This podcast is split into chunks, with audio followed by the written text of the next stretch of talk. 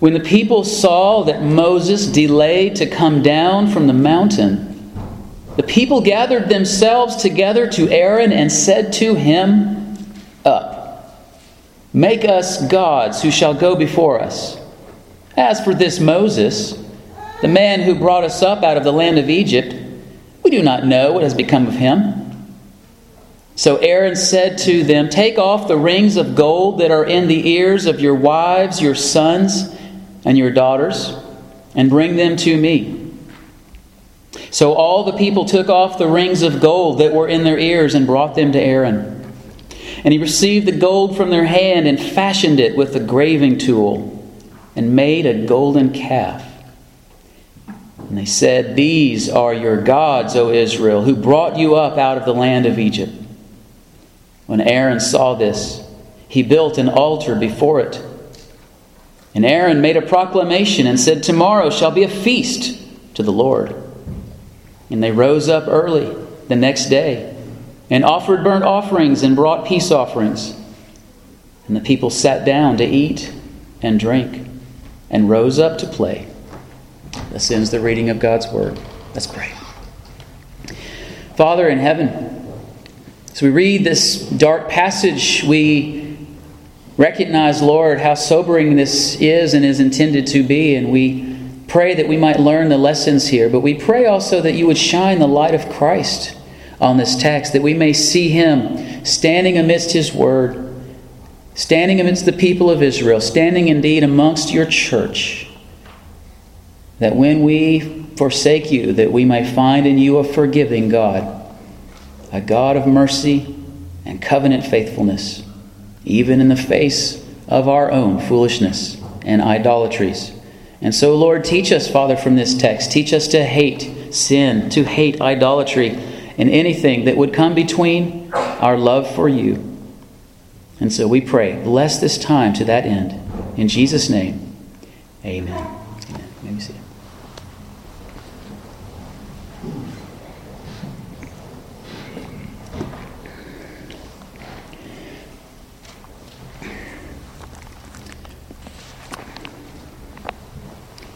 Why has God left this story in the Bible?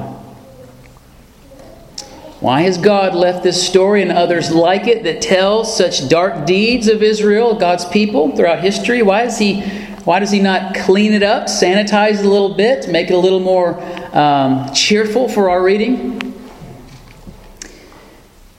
Well, I like what Philip Ryken says I like how he answers that question as to why he's left these kinds of stories in the Bible, indeed, this story. He said this in his commentary not to tell us what happened, but to tell us what happens. What happens when we choose idols over God? God's people surrender to the temptation to worship the creature instead of the Creator who is blessed forever. Paul agrees with that. Paul says something similar to that. 1 Corinthians chapter 10, you might recall what he said about this text in 1 Corinthians chapter 10 verse 6. Now these things took place as examples for us that we might not desire evil as they did. Do not be idolaters as some of them were, as it is written, the people sat down to eat and drink and rose up to play. We must not indulge in sexual immorality as some of them did, and 23,000 fell in a single day. We must not put Christ to the test as some of them did and were destroyed by serpents, nor grumble as some of them did and were destroyed by the destroyer. Now, these things happened to them as an example, but they were written down for our instruction on whom the end of the ages has come. Therefore, let anyone who thinks that he stands take heed lest he fall. We need to hear this. We need to read these things. We need to meditate on these things. We need to hear sermons on these sorts of texts regularly. We need to remember what happens when men commit idolatry, but we also need to remember that we have a faithful God, a faithful Savior who is forgiving, who is gracious. And indeed, we're going to see that played out in extraordinary ways in the coming weeks. So, a little bit here before we get into the text, a little context. Just remember what's come before it, and I won't belabor all the details that we've gone over in these last several weeks about this, this new creation theme, only to say that God has in the tabernacle, in the priesthood, in the sacrifices, um, indeed in many of the details, like the, the oil and so forth, and, and the, uh, the work of his artist Bezalel and Oholiab, we see that God is, is, is telling Israel that He has given them, inaugurated in a way, a new creation for them, a way to enter back into His presence as Adam and Eve were intended to do in the beginning, a way for them to enter in through the gates, as it were, through the, through the priestly work. So, vicariously through the priest, they would enter in as well by faith to dwell and to worship their God. And in a way, very interesting, just as it was in the first creation, in the creation of the world, very shortly after the creation of the world, there was a shocking fall, a shocking sin. And so it is here. As this section on the new creation uh, plan in the tabernacle has ended, chapter 31, chapter 32, we have, just as we did in the beginning, a shocking fall, a shocking sin. Just as Moses is on his way down the mountain, literally on his way walking down the mountain with the commandments in his hand, the people of God, like Adam and Eve, are sinning against their Savior, against their Maker. So, as we come to this text, brothers and sisters, we see that history repeats itself. It repeats itself even to this day. In the midst of God's grace and kindness and His revelation of His love, we too, just like Adam and Eve, just like Israel, we commit sin as well. Indeed, shocking sin. And so God wants to teach us by this text. He wants this church to remember and to learn the lessons of Israel's idolatry that we might not follow in their sin and folly. There are going to be three points tonight. These points are these idolatry, these are the lessons. Idolatry divides, idolatry distorts, and lastly, we'll see that idolatry degrades. Idolatry divides, distorts, and degrades. So look with me at verse 1. Idolatry divides, and it divides hearts, first and foremost. Verse 1. When the people saw that Moses delayed to come down from the mountain, the people gathered themselves together to Aaron and said to him, Up, make us gods who shall go before us. Now, notice the text tells us that Moses delayed. I think that more has to do with their perception of things. Moses is right on time, Moses isn't necessarily slow. Uh, God's been uh, had something to do with that, hasn't he? He's been keeping him up there for some very important things and uh, and the wor- it was worth the wait, I would say, uh, if, if they had just been patient and waited. Um, but uh, the text says that they saw that Moses delayed. They're they're I guess getting a little a little impatient. But I'm not sure that it's just impatience here. You see, remember back back in, in, in Exodus chapter 19. If you go back to Exodus chapter 19 um, and then chapter 24 as well, you see the people understood what Moses was doing. There was no mystery for them. It wasn't like they didn't know what, what, what God was up to. They knew that God called Moses to come into this, into this glory cloud, the Shekinah glory, uh, to enter into that cloud with him and to give him revelation that he would be passing along to them. They understood all this. In fact, chapter 19, they had seen the fire on the mountain. They had heard the thunder uh, rolling out of the clouds. They had heard the trumpet blast, and they had heard the mighty divine voice of God from the, from the very cloud itself. They had been witnesses to all these things. You'd think they'd want to wait a little bit. They all knew why Moses was there. No, the problem with Israel was not mere impatience. The problem was that they had, they had changed their affections from God to other things. This was not an impatience problem. This was a heart problem. This was a love problem. This is, was, was a respect problem. Their affections their respect and honor for God has declined. I want you to turn with me, please, to Romans 1. In Romans 1, we have this uh, very important uh, section that, beginning in verse 18 that describes the effects of idolatry. It describes what idolatry is and what it does to us. And we, we, will, we will reference this scripture again tonight, a, a little bit later. But just, just note with me here, verse 18. For the wrath of God is revealed from heaven against all ungodliness and unrighteousness of men who by their unrighteousness suppress the truth. For what can be known about God is plain to them because God has shown it to them. For his invisible attributes, namely his eternal power and divine nature, have been clearly perceived ever since the creation of the world in the things that have been made. So they are without excuse. For although they knew God, here's this key verse although they knew God,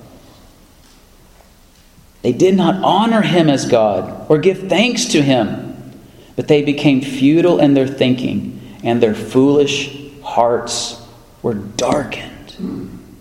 That, I would argue, brothers and sisters, is what has happened to Israel while Moses has been away. While Moses, the mediator, the one who represented God to them, has been away.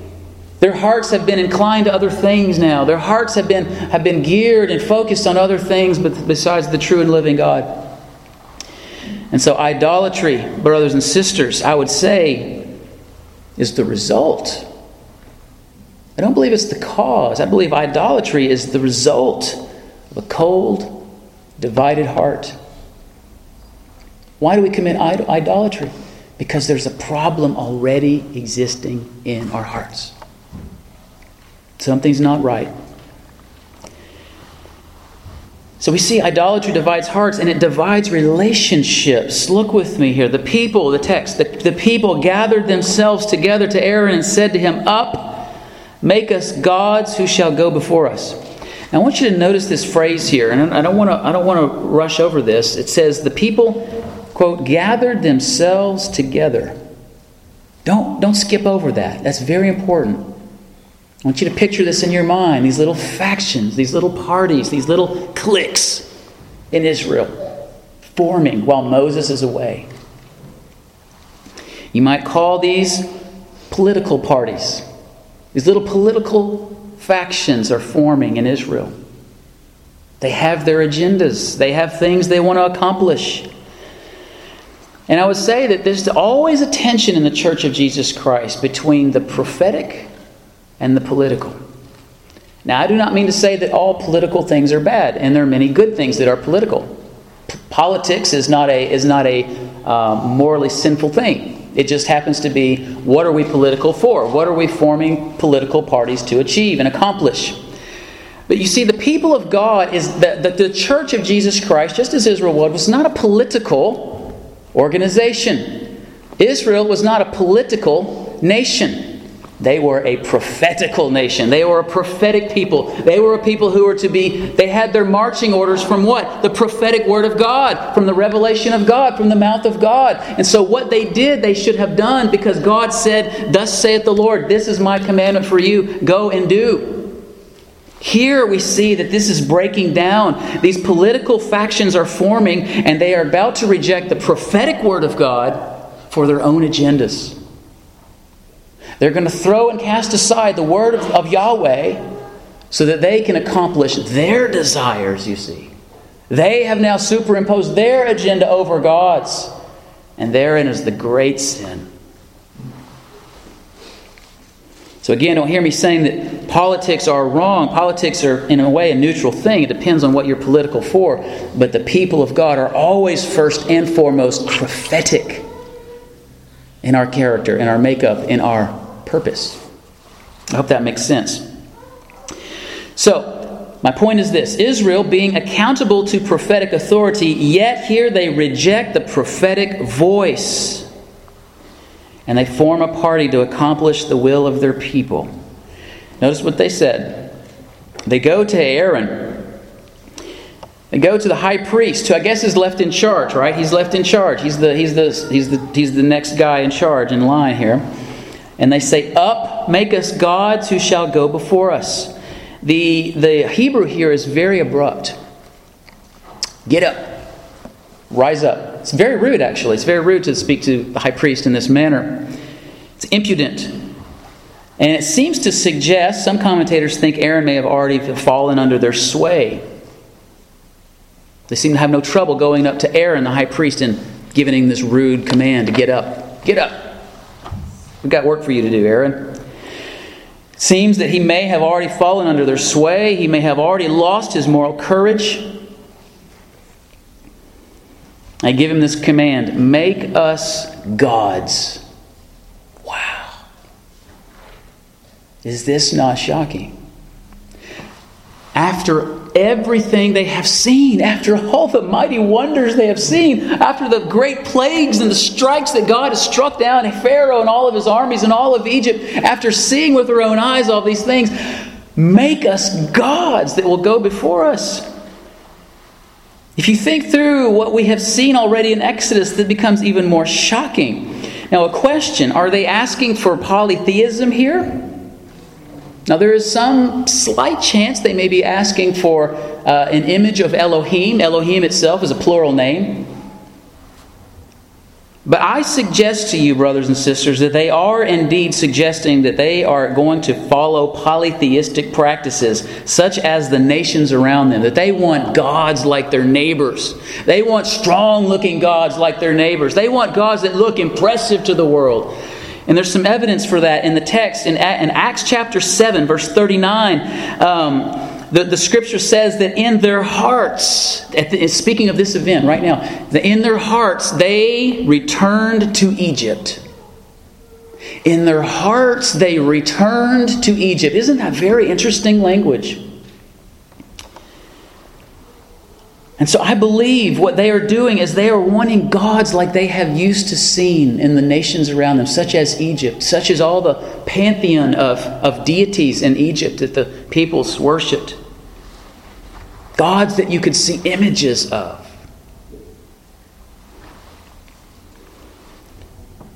Make us gods who shall go before us. Again, this is very shocking because God had already promised that He would go before them that he would send his angel. He said, I will send my angel to go before you into the nation when you conquer the land. When I give you this great land that's flowing with milk and honey, I'll send my angel to go before you. Who is his angel? Who's the angel of the Lord, kids? We know from later in Scripture it's Christ. I'm going to send my Savior. I'm going to send my Son, you might even say, to go before you and make a way for you. The definition of idolatry is looking to the created thing to be and do what only the true God can be or do. Looking to the creation for, for what only God can be or do. This is cosmic treason. This is stunning treachery and foolishness. God has already commanded Israel to enter into the promised land. He's provided his Christ to go before them, and he's made it clear to them.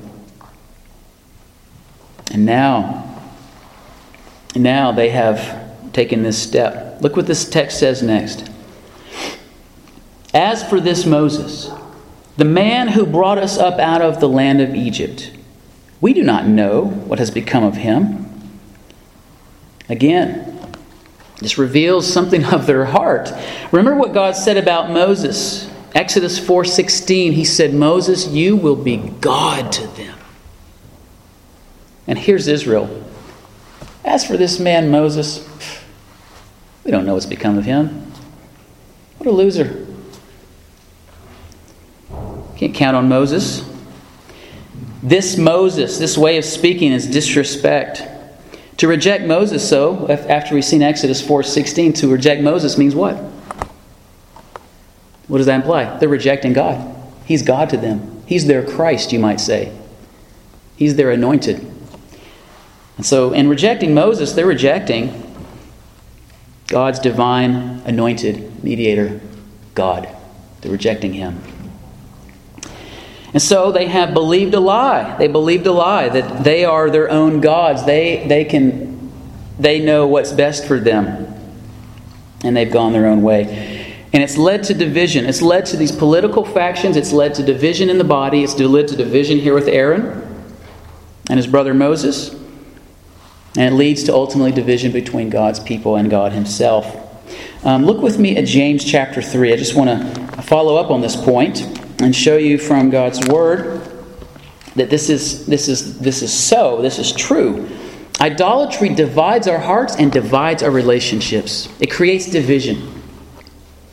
When you see churches that are full of strife and conflict and division, you can be sure that there is, there is idolatry, deep idolatry at the heart of these things that needs to be repented of. James 3, beginning of verse 13. We're going to read down to verse 10 of chapter 4. Who is wise and understanding among you? By his good conduct, let him show his works in the meekness of wisdom. But if you have bitter jealousy and selfish ambition in your hearts, do not boast and be false to the truth. This is not the wisdom that comes down from above, but is earthly, unspiritual, demonic. For where jealousy and selfish ambition exist, there will be disorder and every vile practice. But the wisdom from above is first pure, then peaceable, gentle, open to reason, full of mercy and good fruits, impartial and sincere. And a harvest of righteousness is sown in peace by those who make peace. Now, notice how James follows this statement.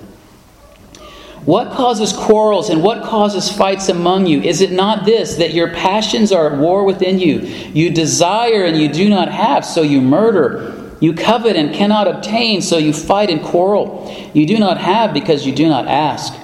You ask and do not receive because you ask wrongly to spend it on your passions. You adulterous people. Do you not know that friendship with the world is enmity with God? Therefore, whoever wishes to be a friend of the world makes himself an enemy of God. Or do you suppose that it is to no purpose that the Scripture says he yearns jealously over the Spirit that he has made to dwell in us? But he gives more grace. Therefore it says, God opposes the proud, but gives grace to the humble. Submit yourselves, therefore, to God. Resist the devil, and he will flee from you. Draw near to God, and he will draw near to you. Cleanse your hands, you sinners, and purify your hearts, you double minded. Be wretched and mourn and weep. Let your laughter be torn, turned to mourning and your joy to gloom. Humble yourselves before the Lord, and he will exalt you. Israel needed to hear those words that night. So we see first in this text, brothers and sisters, that idolatry leads to division in our hearts and in the body of Christ. Second thing we see in this text is that idolatry distorts. Idolatry distorts. And the first thing we see that it distorts is our view of creation. It distorts our view of creation. Verse 2. And Aaron said, Take off the rings of gold that are in the ears of your wives, sons, and daughters, and bring them to me. So all the people took off the rings of gold that were in their ears and brought them to Aaron. Some of you may have heard of a theologian named Cornelius Van Til. And uh, Cornelius Van Til is uh, uh, it was a, a, professor at Westminster Theological Seminary, and he would often uh, in his classroom before students, he would uh, on the board behind him, he would draw two circles. This was sort of a famous lesson that he he taught: two big circles, and the two circles uh, would be side by side next to each other on one hand and the other, and the one circle has God in the middle, and the other has His creation. He pointed out that these two circles represent um, the, the, the, the, the, the Creator and His creation, and therefore we are never to worship that which is in this circle. We are always to worship this, the, the, the God who is entirely distinct to Himself, entirely um, unique and unlike anything, completely unlike anything in the created order. But idolatry turns that lesson on its head because it tempts us to then see the things in the created order, in this circle, as worthy of worship and veneration. So here we see that Israel, God's holy people, make the object of their veneration that which is created. Here they tell Aaron, or Aaron rather says to the people, Take off the rings of gold. Now we see this focus on gold. We see a focus on the materials God use, or that Israel uses to make their gods. Give me your gold. They trade, you might say, gold for God here. Now, notice here that this gold, is, of course, has intrinsic value. This beautiful, it's uh, precious metal. It's still valuable to this day, of course. Uh, but idolatry does not have to focus on things of intrinsic value. Doesn't necessarily have to be something that's materially precious. We can make idols of anything. And we make idols more often than not of things that are good in the creation, things that are praiseworthy, in fact, things that are um, worthy of uh, worthy of um, praise. Here are six P's. These are these are the classic six P's of idolatry. Right? So you've probably heard these before: power, position, possessions, praise, pleasure, and people. People. We make people. We make people's um, affections, relationships, gods. But here we see gold being given as their, their focus. Remember where the gold came from, by the way? The gold was the plunder that came out of Egypt. It was the gold that the people of Egypt gave to them on their way out in the Exodus. And these, these treasures, these trinkets, these, these gold earrings and jewelry and so forth were adorning their bodies. Look at the text. The text says that the people were wearing them. Interestingly, their daughters and their sons and their wives were all wearing these earrings and they were wearing this gold jewelry on their bodies. And I don't think that this is just a historical detail. I think this is there's some sense in it's theological because later we would find this gold being used for something else. Do you remember what it was? This gold had a purpose. God had a reason for that gold in their pockets and on their, on their bodies. It would be used to make the holy house of God. These things would become the, the golden lampstand. They would become the golden table of showbread. It would become part of the, the golden ark of the covenant. The very things they wore on their persons would be used to worship God later. And so here, this gold is a way that the people of God were adorned after his redeeming work from Israel or from Egypt. And here, this gold, which was be used by God for a holy purpose, is being distorted and used for a wicked purpose. So, idolatry, brothers and sisters, is a process by which man takes the things of God that he's created to be used for his glory and man trades the glory of God for the glory of created things. Idolatry, you might say, is trading glory. Trading glory. And by the way, it's kind of a, a, bit of a reminder here that idolatry is also a process by which man is distorted himself, he is degraded himself. But we'll come to that idea in just a bit. So, idolatry here, we see, uh, distorts our view and use of God's good creation. Rather than enjoying it as a gift, man turns it into a God. All right, so we see that idolatry distorts our view of creation, but more importantly, it distorts our view of God. Look at verse 4. He received the gold from their hand, and he fashioned it with a graving tool and made it into a golden calf. So he took a tool and he used it to begin etching away at this lump of gold. We're not told how big the calf was. Could have been relatively small, but I'm suspecting it would have it would have been a sizable thing. But I think the point here is being made. It's being made with great skill. There's great handiwork being, being put into this. Lots of effort, artistic effort went into making, fashioning their idol. Think about today. We think about these Hollywood movies. great artistic skill, talent that God alone can give goes into making films that end up being idolatrous in many ways.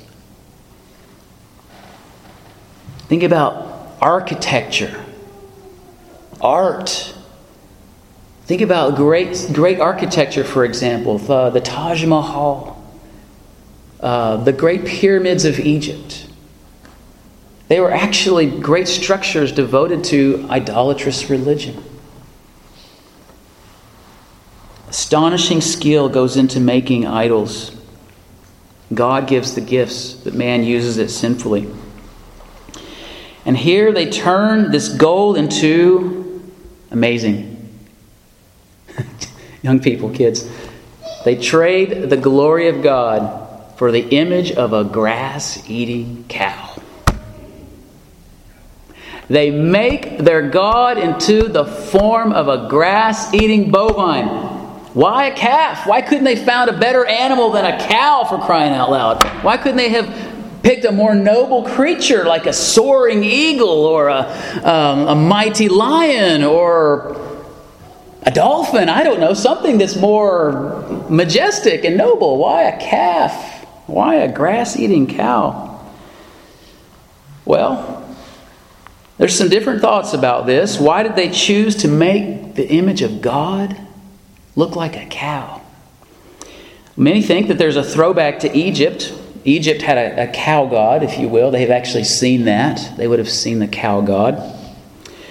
But probably they had seen the, the image of the Baals that were worshipped in the Canaanite nations around them many, many times. This is probably more likely that they were wanting to be like the Canaanite nations into which they were about to enter. They were about to go into the Canaanite lands, and they were supposed to, by God's command, take over that land. They were to enter into and to conquer that land for God's glory, to make it a haven of holiness and a place where they dwelled with their God forever. And one of their chief deities is the Baal, which took the form very often of a calf. And for the pagan nations, they chose the calf because it represented power and it represented strength and it represented virility. Power and strength and virility. And so, why do they want God to go before them in the image of a cow? Think about it. Israel fashioned a God that reflected what their heart really craved. They knew they were going into the heart of these pagan nations. They knew they were going to do battle with these people. And so they wanted a God that went before them that the people would respect. They wanted a God that would make them look strong, virile, powerful. They wanted to be seen as strong, virile, powerful. And so they wanted a God who they thought could reflect that better than anything else. An invisible God? Are you kidding me? The nations aren't going to respect that. A God they can't even see? No, give us a cow. Give us a strong, virile cow. That'll prove that we're strong. They were the weakest, they were the lowliest, they were the least powerful nation on earth, called to enter into Canaan, outmatched, outnumbered. Humanly speaking, they had nothing. They thought maybe, just maybe, if we have a God that looks mighty and powerful, that they'll be impressed, that they'll be afraid. That maybe they could get some glory as well. And they said, here's the text, brothers and sisters. And they said, These are your gods, O Israel, who brought you up out of the land of Egypt. How foolish they are now attributing past salvation to this golden idol when they know that it was the invisible God, Yahweh, who saved them. Just look at how the scriptures speak about this event. Here are just a, a few Psalm 106, verse 19. They made a calf in Horeb. They worshiped a metal image. They exchanged the glory of God for the image of an ox that eats grass. They forgot God, their Savior, who had done great things in Egypt, wondrous works in the land of Ham, and awesome deeds by the Red Sea. Therefore, he said he would destroy them. Had not Moses, his chosen one, stood in the breach before him, to turn away his wrath from destroying them. We'll get to that part later. But listen to that language. It's terrible. Jeremiah chapter 2, verse 11. Has a nation changed its gods, even though they are no gods? But my people have changed their glory for that which does not profit. Be appalled, O heavens, at this. Be shocked. Be utterly desolate, declares the Lord. For my people have committed two evils. They have forsaken me, the fountain of living waters and hewed out cisterns for themselves, broken cisterns that can hold no water. They rejected the fountain, then they dug a hole that could not even hold water. They are doubly damned. But for the grace of God. And then, of course, Romans 1 tells the same story. So here we see the second idea that the text is presenting to us. The second lesson one, idolatry divides our hearts, it divides our bodies, I mean, our relationships.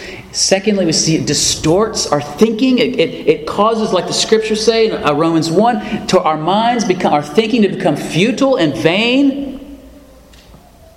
That our, distorts our view of creation. We exalt the created thing, and we denigrate and lower the God who made it. It distorts our view of God. And then lastly, this the third lesson that I believe this text gives to us is that idolatry degrades. Idolatry degrades. Verses 5 and 6. So look with me in your text. It degrades our worship.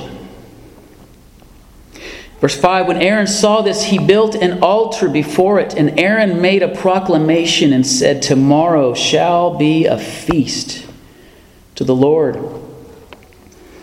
So we see that the violation of the first commandment, have no other gods before me, leads to the violation of the second commandment, that they worship in a manner that is not fitting. And the sad irony is this isn't this so, isn't this so tragic?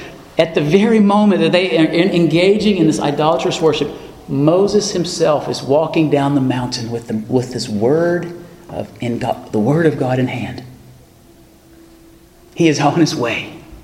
He is on his way down, as it were. God in Moses is on his way down. The text says that Aaron saw the altar. When he saw the altar, it pleased him so much. He was so impressed with what he had made. When he saw the, saw the rather the, the, the golden calf, rather, when he saw it, he was so pleased. When he saw it, he built an altar before it. What's significant about building an altar? An altar is where they worshiped, where they sacrificed. Now, God's altar, of course, was a place where the gospel was proclaimed. The good news was proclaimed, isn't it? There would be one who would take your place. There was a, there was a sacrifice that would take your place. You deserve death, but God has made a way for you to be to vicariously be take the place of this animal. And that your sins would be punished in this creature. Pointing, of course, to the Lamb of God, the Lord Jesus Christ, who took our place on the cross. Here, the altar is a place where blood is shed to honor this false deity. What an insult to the gospel this is. Anytime you distort God's worship, you are distorting God's gospel. God has been very careful to tell us how to worship, and it's very particular. God doesn't want you to change the blueprint for worship at all. Don't get creative with it because it's the way He preaches the gospel. You know, the medium is the message, as they say. The medium changes the way the message is communicated. God has given us the medium very carefully. We're not to change that. It's very simple prayer, the word preached, the fellowship of the saints, and the breaking of bread. Here they mess with the blueprint.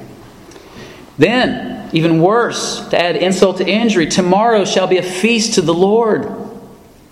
God had already ordained seven feasts to be kept, including the Sabbath day, all of which were celebrations of the gospel, celebrations of the good news that Christ came down to save us, or would come down in their case. And then, verse 6 It even gets worse. And then they rose up early the next day and offered burnt offerings and brought peace offerings. This is a complete perversion. Complete perversion of the gospel. The peace offering was God saying to his people that things are right with us. Here they're taking the peace offerings, and in doing so, they're actually destroying the peace between God and his people by perverting his sacrifice. In the French Revolution in 1793, in the fall, the revolutionaries thought that they would do away with the religious order of France. There was an outright war against Catholic religion in France. And so the French Revolution uh, masterminds devised a, a new religion. They called it the cult of reason. And so, for a time, just a few years, didn't last long, but for a time, they changed their calendar from seven to ten days. They changed the day of worship and they made it into a, a they called it a festival to reason, a festival to the cult of reason, wherein they, they danced and frolicked in the presence of scantily clad women they called the goddess of reason. They worshiped at the altar of reason. They also worshiped things such as nature and liberty. But they absolutely did everything they could to eradicate God and the Bible from society during that time. They completely attempted to distort and change worship to reflect their true loves and their true gods. Here, God's people do that as well very blatantly. They try to change the worship to reflect what they truly love, which was themselves. And so, when our view of God is distorted, our worship will always be degraded. We see the degradation of worship here. This is happening true. It happens today, isn't it? It happens today. God's people worship in a way that exalts man. We, we, we create worship settings and environments. We create, create liturgies that exalt man, exalt our preferences, exalt our desires, everything but God. It is a terrible tragedy. But it doesn't stop there. Degradation, see, it, it, it, continues to flow out of this. And it doesn't just degrade our worship, you see, it degrades our very lives. You see, our lives flow out of our worship. What we do today actually impacts the other six days of the week. And so here we're going to see this right here, right after this. Look at the text. You see, when your worship is degraded, when your view of God is degraded and distorted, and your worship is degraded, what's going to come next? It's going to be your life, your, your morality. Look what happens. And the people sat down to eat and drink and rose up to play. Now, kids, you see this phrase rose up to play. I want you to don't get the wrong idea here. They're not out there playing football. They're out there playing soccer or, or slip and slide or tiddlywinks. They're not playing games. They're not playing children's games here. The word that's used here to describe their playing was describing sexual immorality. They were playing in such a way that they were um, engaged in immoral deeds before the Lord. You see this in the scriptures. Genesis chapter 26, the same word is used, um, and you, you'll, you'll, you'll probably remember this, some of you from your King James um, reading. Genesis 26, 8. You remember when um, Isaac was visiting with his, with his wife, and he was um, he was seen by the king looking out the window, and it says here, this is the ESV, when he had been there a long time, Abimelech, king of the Philistines, looked out of the window and saw Isaac laughing with Rebekah, his wife. The word laughing is the same word used here. Your King James might say the word sporting. He saw his wife sporting with his wife. Again, they weren't playing games. He was flirting romantically with her. It's used to, it's a euphemism for um, for intimacy, romantic intimacy. That is what's happening here. The people sat down to engage in sexual immorality. And this is important because notice the connection between idolatry and sexual immorality. We saw this in Colossians recently. In Colossians 3, verse 5, he tells us to put off the old man and the ways of the old man. Put to death, therefore, what is earthly and you sexual immorality, impurity, passion, evil desire, and covetousness, which is idolatry. Romans chapter 1 tells us that the futile thinking of man and his idolatrous ways, putting off God, leads to what? Degraded sexual deeds and thoughts. There is a very strong connection between idolatry and sexual immorality. I would say it's essential. Sexual immorality will necessarily come from idolatry. All other, many other sins will come, but sexual immorality is a key part of it. Why is that? Well, think about what the marriage bed is. God's holy purpose for sexual intimacy is a picture, is a description, is, is in nature, it is a picture, if you will, of God's love for his bride. This is turning this on its head. Idolatry is the distorted flip side, inverse of that. When the church abandons God, biblical worship declines, sexual immorality will increase. This is true throughout history. It happens here. So these are our lessons. This is a, a bleak picture. It's a bleak picture if we leave it here. But I think we need to remember, too, what we're going to see in this text is the grace of God in a way that we haven't seen yet, at least in the history of Israel. We're going to see that next week, God willing, when Moses, led by God, pleads for mercy, and God shows mercy to his people. But for tonight, for tonight, the lessons are very, very clear. First, and I'll be brief here tonight. One, Idolatry divides our hearts and our relationships. Brothers and sisters, very simply, when we find ourselves in conflicts with other people, sometimes those are, those are just in God's providence. They are people seeking to do good, and they have different understandings, and they're trying to come to a uh, come to a, a, compromise or something. But there are times when we see conflicts taking place in the life of the church, conflicts in bodies, uh, Christian churches, and they, they, at the very heart of them, so often are idolatry or idolatrous issues. Are there issues in your life? Are there areas in your own life that are creating division with brothers?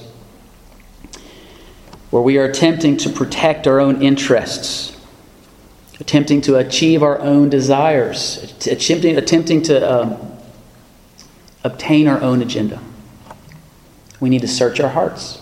If we're having conflict after conflict in our lives, we need to say, Do I have an idol that is driving me apart from my brothers? It's a question we need to ask ourselves. Secondly, we see here, brothers and sisters, that idolatry distorts our view of the creation and its creator. Idolatry is trading glory. A person is forsaking the Lord for the things that God has made.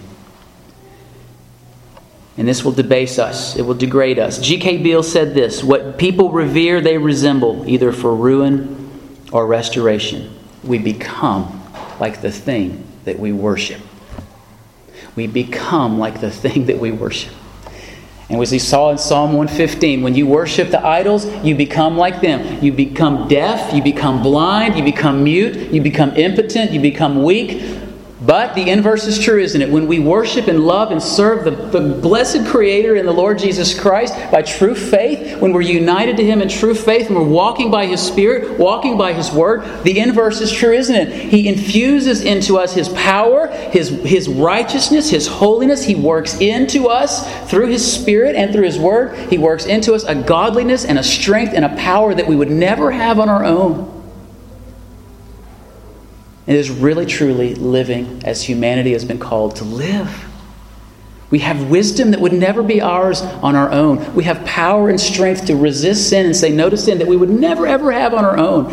We have power to love, to humble ourselves, and to serve and give and gener- generously pour ourselves out for others that we would never have on our own when we are walking with Jesus.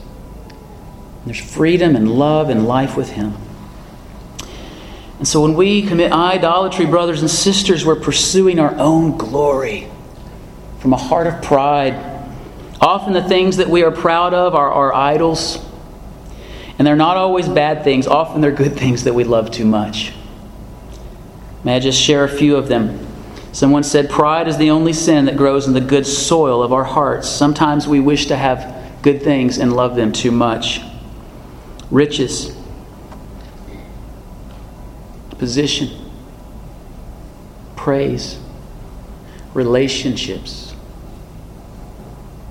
power, authority. There are many things that can be tied to these family, callings, our appearance, our intelligence, our knowledge, our performances. Could be many things. Our parenting, our leadership. Could be many things. But you see, it's, we're putting ourselves before Christ. These are all gifts that God gives us to be used for His glory. We must never exalt the creature over the Creator. And then, lastly, brothers and sisters, and, and finally, idolatry will degrade. Flee sexual immorality, the Bible says. If you find yourself being tempted to commit sexual sin, you have an idol. When you know in your conscience that you're going places in your mind, you're going places online, you're going places on the internet, you're going places physically or hanging with people that you know that you should not, or doing things you know you should not, God is telling you, He's screaming to you, you have an idol, you need to repent. You are putting the flesh before the Creator God. He gave sexuality, He gave these relationships as a gift in the context of marriage between one man and one woman for life. And they are a blessing in that context. It's like fire in the fireplace, it's a blessing. But when it gets onto the carpet of the living room, it stops becoming a blessing. Brothers and sisters, if you have sexual immorality, repent of idolatry. Flee. Because what you're finding is your heart has some serious deep fissures and cracks. And that you need those you need your heart to be restored to Christ. And then you'll find all these things in their proper place, a blessing. But they won't become your God, and they, you won't pursue the flesh over the spirit. So, brothers and sisters, may we be spared of suppressing the truth of God and trading his glory May we honor the Creator over His creation. Let's pray. Our Father in heaven, we thank you for this text, though it is sobering it is serious and it is in so many ways troubling. We thank you, Father, that we know that there is light behind the darkness, and the light overshadows the darkness and always wins. We thank you, Lord Jesus, that your light shines in the gospel so very brightly in the Word, and that you remind us that you are gracious and you will forgive idolaters such as us. And you have done so, and you will continue to do so. And for that, we are so thankful. We love you, Lord Jesus. We pray these things in your name. Amen.